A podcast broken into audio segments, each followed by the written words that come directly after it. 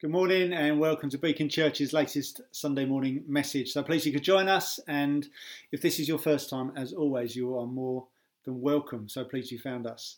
We are now already over halfway through our March prayer month. And just the past week, we've been focusing on praying for our nation.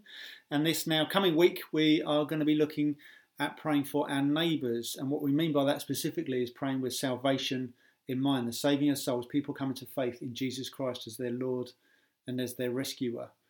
Charles Spurgeon, the very famous Baptist minister, once said, Our great object of glorifying God is to be mainly achieved by the winning of souls. This is something that is just so fundamentally rooted in the very heart of God because God is love, because God so loved the world that he gave his only Son. He, he, he is not satisfied to sit back and see humanity lost and separated from him, and he's done everything he can to bridge that chasm that is created by our sin, our selfishness, and our brokenness. And all we have to do, all you have to do, is to recognize Jesus as, as, as God, as Lord, as the sacrifice that you need. You can't work your way to heaven, but He's done that for us, of heaven stepping down to earth. That is what this is about. That is God's great rescue plan that we, as now Christians who've, who've stepped into that wonderful, wonderful uh, life with Him, through Him, we get to play a part in that. And that's what this morning is all about praying for it and seeking it and stepping into it.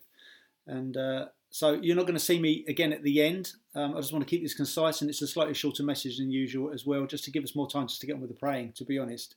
Um, but instead, there'll be just a, a, title card at the end with um, some kind of more practical um, pointers to help us know how to turn this into action for today, for this week, and for the weeks to come. Uh, there'll be some songs in the video details as well to help us um, worship through song as well, celebrate our great God who is doing the rescuing. Um, but uh, I'm just going to pray for us and then I'm going to let the message speak for itself. Lord, we thank you that you are active, that, that you love the world so much, you gave your only Son, and you still love the world so much that you're still saving souls as a result. Lord, we thank you for saving us, those of us that know you. And Lord, we look forward to you um, uh, saving more and rescuing more people, and more people stepping into becoming members of your family, what it means to be yours. Lord, we thank you for what you've done for us. We thank you for what you will do for others, and we look forward to that great harvest. Uh, we thank you for asking us, part, uh, inviting us to partner with you in this as well, Lord. As a result of this morning's message, may, may we rise to the occasion, may we step forward, step up, um, given confidence in Holy Spirit and not in ourselves to play our parts in this. We thank you for what you're doing. We thank you for what you will do. Will you speak to us? Will you help us to respond? In Jesus' name we pray. Amen. Amen. Be blessed. As always, have a great week. Hi, and it is March Prayer Month, uh, Sunday number three already. We've been spending lots of t- concentrated time this month focusing on the giver himself, haven't we, in Thanksgiving and seeking his presence and then praying for breakthrough and justice across our nation over the past week, which of itself proved to be quite timely yet again, just with the events that, that weekend. Uh, now, today, and this coming week, our attention turns to praying for the people around us, in part for their blessing, but most importantly for their salvation. Because it's all very well seeking for someone's circumstances to change for the good or for their ease and their comfort, which aren't wrong things to be asking for at all. But as John pointed out last week, even praying for our government, for our national leaders, ends up being far more about allowing the gospel, the good news of Jesus, to prosper and to reach far and wide. For example, that, that principle pervades through many things. Um, we work alongside CAP, we're in partnership with them and running our own debt centre. And uh, CAP are Christians Against Poverty. They're not just Christians against poverty, they're Christians against poverty. In as much as when it comes to physical debt help, financial debt help, that is a great thing. That's a tremendous thing. But rescue from an eternal debt is far, far greater. And CAP's unwavering vision, therefore, is that they can't rest in someone being released from financial debt without the offer of eternal rescue having been put on the table too. And in similar ways, as Pete Sabitsky helped us see a few weeks further back, while God can and does heal us physically and mentally, and it's a great thing to be gunning after, God's far greater intent is actually rightly that He be more glorified in His kingdom increasing and people being rescued, souls being saved. And while we can so often, inevitably, have our attention on what's under our noses in this material world, the things we see, the things we can sense, God's final purpose is rather about what's at stake behind it all. It's about the saving of souls and the building of his family. It's always about bringing lost people home. So we're going to be looking at praying for exactly that. It's a slightly shorter one this week, just to give us more time just to get on with the praying. Uh, there's just three areas I want to look at briefly. Three areas that I and others find so helpful in spurring us on and stirring us in our prayers on this very matter. These are three openings. We're going to be looking at praying for an open heaven, praying for God to move. We're going to be looking at praying for open hearts, praying for an openness to the gospel. And we're also going to be praying for open mouths, praying with our own avail- availability in mind to play our part in this wonderful mission. So let's look at those one at a time. First of all, open heaven, praying for God to move. Because God Himself is not willing for anyone to perish. That's not His heart. 2 Peter chapter 3 verse 9 says the Lord is not slow to fulfill his promise as some count slowness but is patient towards you not wishing that any should perish but that all should reach repentance. God wants all people to be saved. In fact even more explicitly it says that out loud in 1 Timothy chapter 2 verses 3 and 4 the passage that uh, John was preaching from last week says God our saviour desires all people to be saved and to come to the knowledge of the truth. Eternal rescue dwells in and extends from the very heart of God. And on top of that, He doesn't need us to save other people either. Uh, it's now a well known, uh, documented fact that in the Muslim world, Jesus appears to people in their dreams. And they come to faith and then start looking for fellow believers and to find a church community to knit into in a very difficult place to do so. But it just proves a point. He, do, he doesn't need us to save other people. He can get on and do it himself.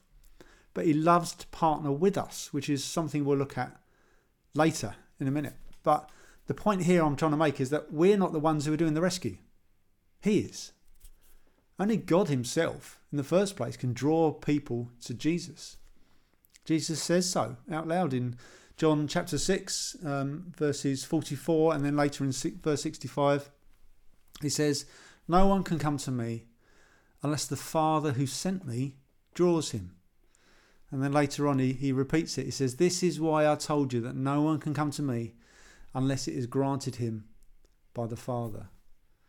God is the one who does the saving, and it's rooted in his utter joy to do so.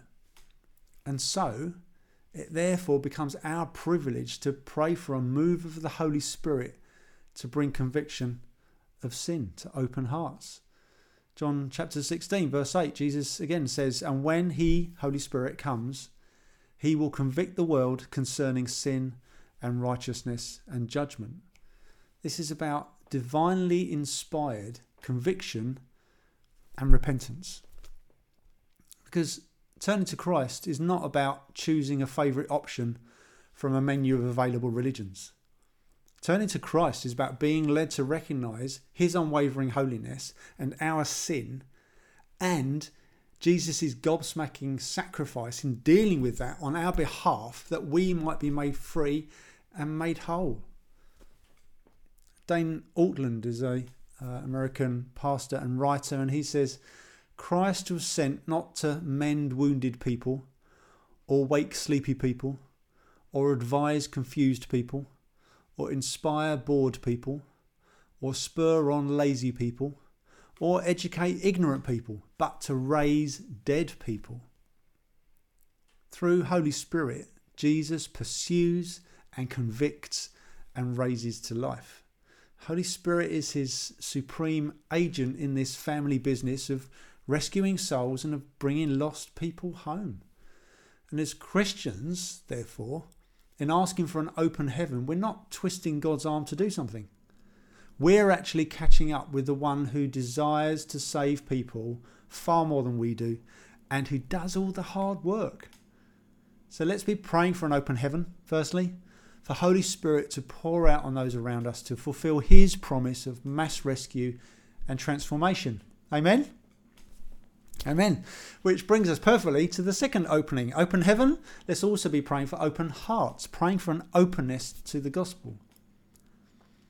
Because in the 17th, 17th century, Galileo and the Vatican had a very famous, very big spat about whether the sun revolved around the earth, as had been believed for centuries or longer, or that the earth revolved around the sun as Galileo was finally proven to be correct about.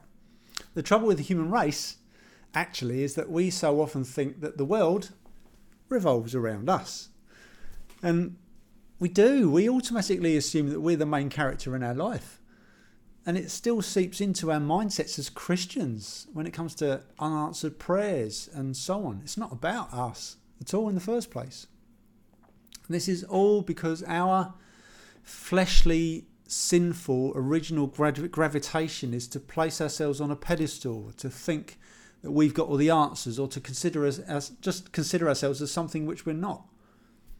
Which extends right back to the original problem in the garden when sin first appeared, and it's something that is in all of us from conception, and that's the problem sin. And we need Christ, God Himself, to cleanse us and set us free from that. And therefore, we shouldn't be surprised when people are resistant to what is literally the best news they could ever hear. There is an inbuilt resistance in mankind's original nature to God's rule and God's reign. I mean, think back to when you became a Christian. Was it your ingenuity and hard work and research that saved you? Uh, actually, heck no.